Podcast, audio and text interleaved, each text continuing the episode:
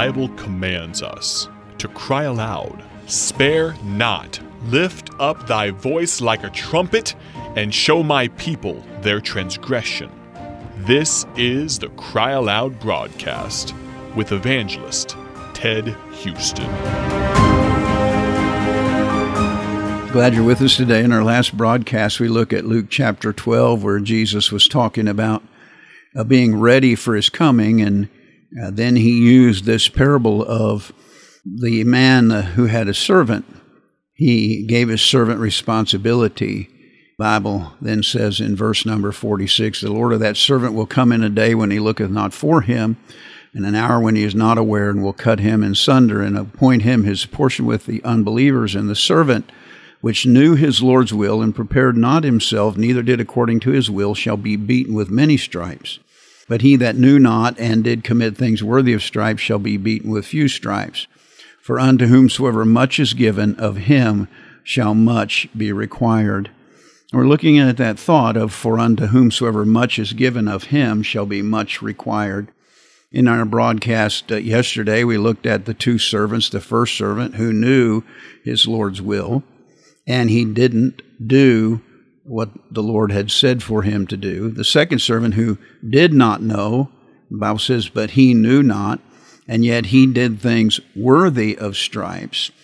And then the Lord talked about the stripes, the two servants. One servant knew and didn't do. One servant didn't know and did things he shouldn't have done.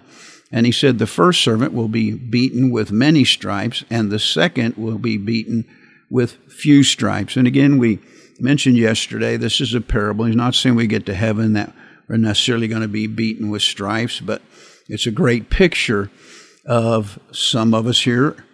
We need to examine ourselves.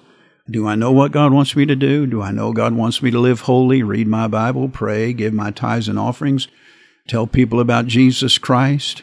Do I know that God wants me to surrender my life and serve? Have I been taught these things? And maybe you're a Christian here today and you don't know much, and you should learn those things. But now here's the sermon, for unto whomsoever much is given, of him shall be much required. You and I, if we think about it, many of us as Christians, I was born and raised in an Independent Baptist church from early on in my life, even up till this day, in my mid-60s. I have been given much, been given so much. I just think about, first of all, I was given a Christian home. I mean, I've been given a lot. My parents were Christians. They set a good example. They taught me right. And I've been given much. There's many people that I know in churches that I've pastored and where I've been, and those folks weren't raised up in a Christian home. They were raised up by drunkards and whoremongers and single parents and drugs and some just with a materialistic lifestyle and anti-God and no Christianity. But I was raised in church, so much has been given to me. I'm really without excuse, and I can't think that God's going to treat me with more leniency than he does someone who wasn't given that blessing. I've been given a country. You think about America. If you've been born and raised in America, you've been given freedom. We have the freedom to live our faith and to give our faith. And so many of us have the freedom, but we're not using it. In America, we've been given finances.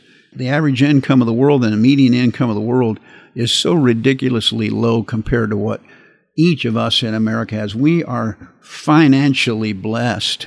We have so much. So many people live in a little one-room hut, a little house, and farm and eat, and they have one pair of clothes. I see these kids in Africa that have no shoes, and they don't wear anything but a pair of shorts, and they have no food. They have hardly anything.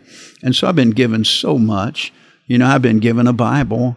Thank God there are people around the world that don't have a Bible. I had a Bible all my life, and I've studied that Bible. And the more you study, the more you know, the more accountable you will be.